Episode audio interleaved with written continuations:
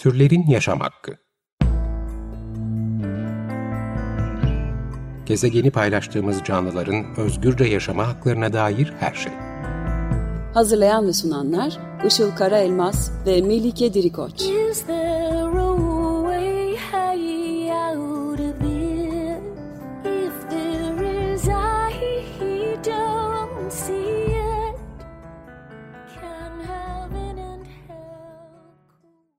Merhabalar, 95 FM Açık Radyo'da Türlerin Yaşam Hakkı programı başladı. Ben Işıl Karaelmaz. Merhabalar, ben de Melike Dirikoç. Teknik Masa'da bugün Andre Gretzko ile beraber kayıt alıyoruz. Bu haftaki destekçimiz Melis Arıtman, Alpe ve tüm destekçilerimize teşekkür ederek başlayalım.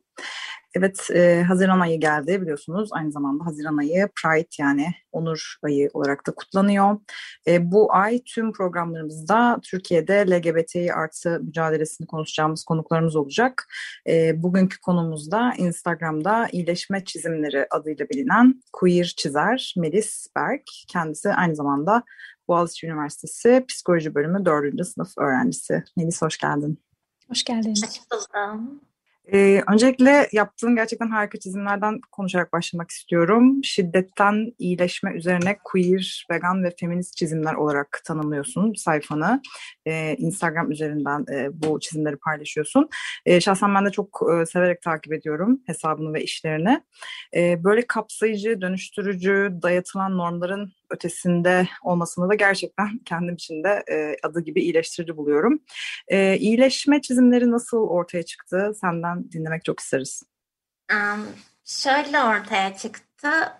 Aslında uzun bir zaman boyunca görmeye ihtiyaç duyduğum şeyleri çizmeye başlamam şeklinde ortaya çıktı. Pandemi buna biraz vesile oldu gibi. Çünkü Pandemide ev değiştirmiştim ve annemle yaşamaya başlamıştım tekrar. Ve aile evine geri dönmek biraz kendim için bir şeyler yapmamı gerektiren bir şeydi benim için. Onun dışında bir şiddet olayı yaşamıştım. Ve bu geçmişte yaşadığım başka şiddet olaylarıyla ilgili duygularımı tetiklemişti. Kendimi inanılmamış gibi hissediyordum. Çünkü gerçekten de bazı insanlar bana yaşadığım şiddet olayıyla ilgili inanmadıklarını söylemişlerdi. Ve ilk çizimim de aslında hayatta kalana inan yazılı bir çizimdi. Böyle başladım çizmeye. Ve duymaya ihtiyaç duyduğum ne varsa onu çizmeye çalıştım. O zamandan beri hep bir yıl kadar önce başlamıştım. Aslında bir yılda e, epey çok fazla içerik üretmişsin. Epey e, epey bir çünkü ben hiç tahmin etmemiştim. Bir yıl olduğunu daha eski bir hesap zannediyordum. E, ben de aynı Melike gibi gerçekten takip e, ediyorum ilgiyle. Ve de çizimlerinde aynı zamanda türcülük ve hayvan sömürüsüne de değiniyorsun. O yüzden senin vegan olma hikayeni de dinlemeyi çok isteriz. Hayvan haklarını aktivizm yaptığın diğer alanlarla nasıl birleştiriyorsun ve nasıl nasıl başladın bu sürece? Aslında ilk vejetaryen olduğumda 11 yaşımdaydım. Ve şeydi, hep olmak istediğim bir şeydi. Ama nasıl yapacağımı bilmiyordum ve bir anda karar vermiştim. Sonrasında veganlıkla ilgili okumaya da başladım. Bu sırada vegan, şey, vejetaryenliğim bir yıl kadar sürdü ve bırakmak zorunda kaldım. Biraz aile baskısı yüzünden. Üzerinden vegan olmama kadar uzun zaman geçti. Epey uzun zaman geçti. Ve bu geçen zamanda da kendime bir gün vegan olacağımı söyleyip duruyordum. Ama yine nasıl yapacağımı bilmiyordum ve ayrıca bununla ilgilenmeye ayıracak gücüm yokmuş gibi hissettiğim bir dönemdi. Sonrasında kendimi daha veganlığa geçiş konusunda hem hazır hissettim hem de daha sanki yapmam daha mümkünmüş gibi gelmeye başladı bir şekilde. Ve yine bir anda vegan olmaya karar verdim. Veganlığı ve hayvan haklarını diğer mücadelelerle birlikte görme sebebim de sanırım diğer mücadelelerde bir şekilde hep öznesi insan olan bir direniş yürütmeye çalışıyoruz. Bu öznenin kimliği değişebiliyor elbette ki değişiyor. Ama diğer kimliklerinden bahsediyorum. insan dışındaki kimliklerinden. Ama insan kimliği hep sabit kalıyor. Ve insan dışı hayvanlara dönüp bakmamız gerçekten hem çok zaman alabilen bir şey hem birçoğumuzun hiçbir zaman yapamayabildiği bir şey ve aynı zamanda insan dışı hayvanlar kendi hak mücadelelerini kendileri yürütemiyor ve bu önemli bir nokta bence. Hayvan hakları aktivizmini insanların yürütmesinin gerekmesi açısından. Özne değiliz ve özneler kendi hak savunuculuklarını yapamıyorlar.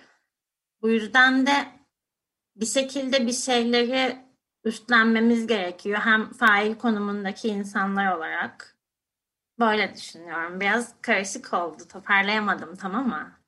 Yok aslında çok güzel açıkladın. Yani e, evet bizim alan açmamız gerekiyor ve onların bir şekilde e, yapamadıklarını daha doğrusu hani buna izin verilmeyen bir düzende onlar yerine konuşmak zorunda e, oluyoruz, kalıyoruz. Aslında tam olarak dediğim bu yani hem faili olduğumuz bir e, durumda aynı zamanda da e, hayvanlar için e, aktivizm e, yapmak zorunda kalıyoruz yani. Tabii bu noktada da şey de önemli diye düşünüyorum. Hani kendi yani bunun bizlerle alakalı değil hayvanlarla alakalı olduğunun da altını çizilmesi. Bence sen de bunu çizimlerinde gayet güzel dile getiriyorsun aslında. Bu bir e, insan dışındaki hayvanların hak mücadelesi, adalet mücadelesi. E, bir de şeyden bahsetmek istiyorum. Şimdi seninle aynı bölümden mezunuz. Ben de psikoloji mezunuyum. E, ve aslında yani 15 yaşından itibaren herhalde böyle bir 30'lu yaşlarıma kadar e, psikolojik danışmanlık aldım hem psikiyatrist hem de psikologlardan. E, fakat benim çoğunlukla yaşadığım şey ve sonradan da birçok insanın da gözlemlediği bir şey var. Aslında çok da kapsayıcı olan bir e, tavırla ya da e, bir şekilde uygulamalarla, söylemlerle karşılaşmayıp daha çok böyle ayrımcılıkların görülebildiği e, şeyler, durumlarla karşılaştım. Örneğin ben hani yeme bozukluğu üzerine e, oldukça uzun zaman bir terapi aldığımda aslında beden, beden üzerinden yapılan işte yorumlar, işte ayrımcı söylemler vesaire gibi şeylere çok e, e, garip ve tezat bir şekilde maruz kaldım e, bu tarz aldığım danışmanlıklarda. E, sen aynı zamanda e, hani psikoloji öğrencisi olarak ve kendinde e, danışmanlık aldığını söylemiştin. E, Türkiye'de psikoloji e, alanında e, alanını nasıl görüyorsun bu e, açılardan yani işte bu ayrımcılıkların yapılması e, vesaire gibi konularda ne düşünüyorsun? Türkiye'deki akıl sağlığı sistemiyle ilgili bana kendimi kötü hissettiren ve yanlış gittiğini düşündüğüm birçok şey var. Yani şöyle hepsinin konuyla ilgili olduğunu düşünmüyorum. O yüzden biraz daha konuya odaklanmaya çalışacağım.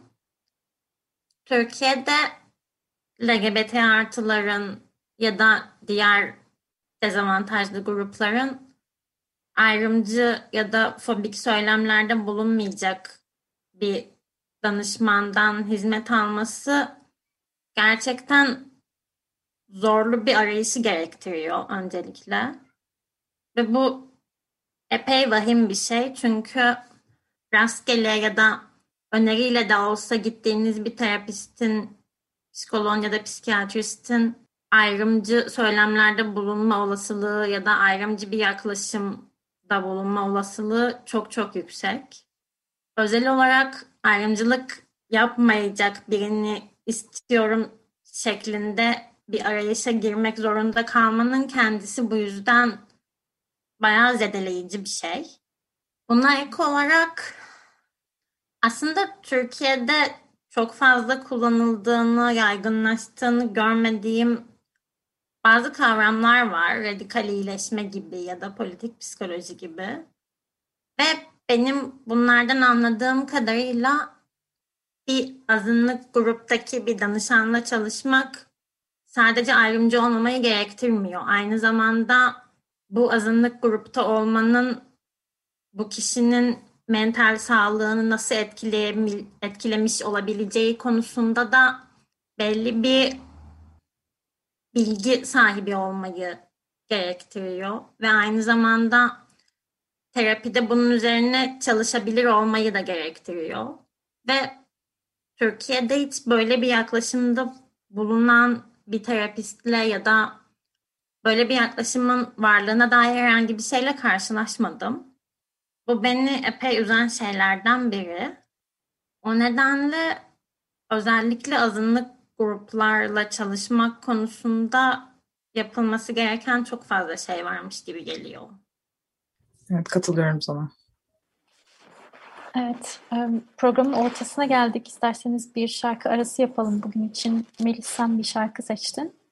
Sonra da devam edelim konuşmamıza. Bugün için Melis'in seçtiği şarkı Revşan Sine. 95.0 Açık Radyo'da Türlerin Yaşam Hakkı devam ediyor. Bugün konuğumuz Instagram'da iyileşme çizimleri hesabıyla bilinen queer çizer Melis Berk. Ee, onunla e, LGBTİ e, deneyimi ve de e, psikoloji e, okuduğu bölüm olan psikoloji, Türkiye'de psikoloji üzerine e, konuşuyorduk. E, şunu da merak ediyorum Melis, queer bir birey olman üzerinden fobiyle karşılaştın mı veya karşılaşıyor musun ve nasıl, e, ne şekilde karşılaşıyorsun? Fobiyle bayağı sık karşılaşıyorum. Geçmişte hem ailemde karşılaştığım oldu hem uzun bir süre psikolog ve psikiyatristlerle görüştüm. O sırada kimliğim konusunda çok net değildim. Ama buna rağmen üstü örtük bir şekilde de olsa bunun hakkında konuşulduğu zaman fobik ifadelerle çok sık karşılaşıyordum. Ve sanırım en sık karşılaştığım ayrımcı ifadeler de aseksüel kimliğim üzerinden geliyordu. Aseksüellik ve afobi üzerine çok sık konuşulan şeyler değil. Şu anda aseksüel öz örgütlenmeleri Türkiye'de yavaş yavaş ortaya çıkıyor. Ve üzerine de son birkaç yılda daha sık konuşulduğunu görüyorum LGBT artı hareket içinde. Ama yine hem hareket dışına çok yansımayabiliyor bu diyaloglar, konuşmalar ve tartışmalar. Hem de hareket içinde bile belirli bir insan grubu tarafından biliniyor ve çok yaygınlaşamıyor bir şekilde ya da yavaş bir şekilde yaygınlaşıyor diyebilirim. Tuhaf bir şekilde de aseksüel kimliğim üzerinden en sık karşılaştığım afobik ifade aseksüellerin fobiye maruz kalmadığına dair. Küçük paradoksumsu bir şey fobi aslında. Çünkü hani bunu söylemenin kendisi afobi. Ve um, çok sık duyduğum bir şey aseksüellerin diğer LGBT artılara göre daha kolay bir yaşam sürdüğü, daha rahat oldukları ve daha az şiddet gördükleri ve hatta şiddet görmedikleri kimliklerinden dolayı. Bununla ilgili genellikle Pride geldiği zaman aktivizm yürütmeye çalışıyorum. Pride ayı dışında aseksüellikle ilgili çok fazla çizdiğimi hatırlamıyorum. Bir de şey, çizimlerimde daha çok kadın okunan insanları kullanıyorum. Ve daha ziyade safik ilişkiler göstermeye çalışıyorum. Bunu açıklamam gerekir mi bilmiyorum ne demek olduğunu. İyi olur aslında. Bilmeyen dinleyicilerimiz için. Um, safik en başta kadın kadına şeklinde gelişmiş bir ifade. Daha sonrasında naikili cinsiyetleri daha fazla kapsayabilmesi için yani geçmişte hiç kapsamıyordu. Daha kapsayıcı hale gelmesi için erkek olmayan insanlarla erkek olmayan insanlar arasındaki ilişkileri ve yine daha büyük bir oranda kadın kadına ilişkileri ama diğer cinsiyetlerin bir kısmını da kapsayacak şekilde olan ilişkileri ifade etmek için kullanılan bir sözcük. O şekilde dediğim gibi safik ilişkileri daha temsil etmeye çalışıyorum. Çünkü bunun bir fobi olup olmadığını tam olarak bilmiyorum. Ama bence görünmezlik de fobiden kaynaklanan bir şey. Sadece fobiden değil elbette ama lezbi artı kadın artı görünmezliğinin özellikle Türkiye'deki LGBT artı hareketinde oldukça fazla rastlanan bir şey olduğunu düşünüyorum. Kendi deneyimimden ve başkalarının deneyimlerinden de gördüğüm kadarıyla. Ve bununla da bu şekilde baş etmeye çalışıyorum. Böyle. Evet sadece yani afobiyle değil aslında orada e, LGBT artı hareketinde çok da temsil edilmediğini düşündün. E, cinsiyetlerle, kimliklerle ve yönelimlerle de ilgili çiziyorsun. E, bir de çizimlerinde sen beden üzerinden de aslında aktivizm yapıyorsun, söz söylüyorsun. E, baktığımız zaman çünkü her yerde olduğu gibi beden temsilleri maalesef işte çizim alanında da bana göre biraz böyle e, norm merkezli olanlar çok daha fazla sayıca. E, sen bunun dışına çıkıyorsun aslında.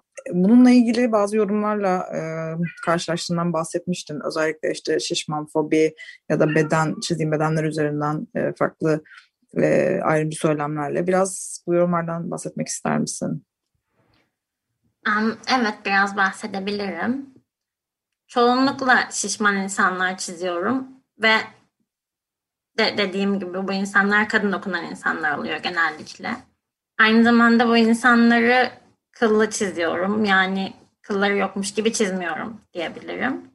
Bunun üzerinden doğrudan nefret yorumları geldiği oluyor.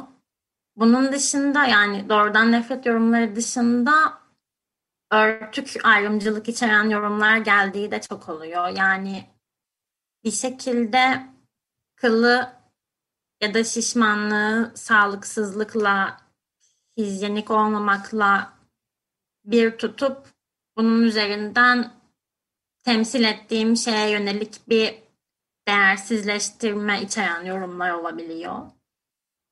Yorumları olabildiğince cevaplandırmaya çalışıyorum son zamanlarda. Ama bu tarz yorumlar aldığımda bazen nasıl bir açıklama ya da nasıl bir anlatma yöntemi seçeceğimi bilemeyebiliyorum. Yine de yani çizmek istediğim şeyi ve çizilmesi gerektiğine, temsil edilmesi gerektiğine inandığım şeyi çizmeye devam ediyorum. Ve edeceğim de. Aldığın e, olumlu yorumlardan da aslında bahsedebilirsin belki. Eminim e, bizim gibi birçok kişi e, gerçekten aradığı iyileşmeyi de buluyor belki senin çizimlerinde. Buna, buna gerçekten inanıyorum. E, bu tür bu tür yorumlar da alıyor musun? Evet aslında çizdiğim şeylerin kendi hayatlarındaki şeylere karşılık geldiğini söyleyen ve bunun için teşekkür yorumu yapan ve sevgi dolu yorumlar yapan çok insan oluyor ve bu yorumlar benim için gerçekten çok kıymetli. Evet, belki de insanı üretmeye devam ettiren şey de bu oluyor. Yani gerçekten birilerine ulaşabildiğini birilerine iyi geldiğini gördüğün zaman devam etme gücünü de buluyorsun herhalde. Peki başka Açık Radyo dinleyicilerine programı kapatmadan önce söylemek istediğin bir şey var mı? Sanıyorum bir, bir iki dakikamız daha var kapatmadan önce. Yok sanırım. Teşekkür ederim beni çağırdığınız için ve güzel hazırlanmış sorularınız için. Biz teşekkür ederiz. Biz teşekkür ederiz. İyi ki geldin. Tekrar hatırlatalım dinleyicilerimize. Bugün e, türlerin yaşam hakkında e, konuğumuz Instagram'da iyileşme çizimleri e, adlı hesabın e, sahibi, e, çizimlerinin yaratıcısı queer çizer Melis Berk'ti. E, bu Pride ayı yani onur onur ayı dolayısıyla Haziran ayı süresince Türkiye'de LGBT artı e, mücadelesini konuşacağımız konuklarımız olacak. E, tekrar teşekkür ederiz Melis katıldığın için. Ve de türlerin yaşam hakkı ile ilgili öneri ve yorumlarınız için e-mailimizi hatırlatalım. Kapatırken türlerin yasam hakkı at gmail.com Dinlediğiniz için teşekkür ederiz. Haftaya görüşmek üzere. Görüşmek üzere, hoşçakalın. Türlerin yaşam hakkı Gezegeni paylaştığımız canlıların özgürce yaşama haklarına dair her şey. Hazırlayan ve sunanlar Işıl Karaelmaz ve Melike Dirikoç.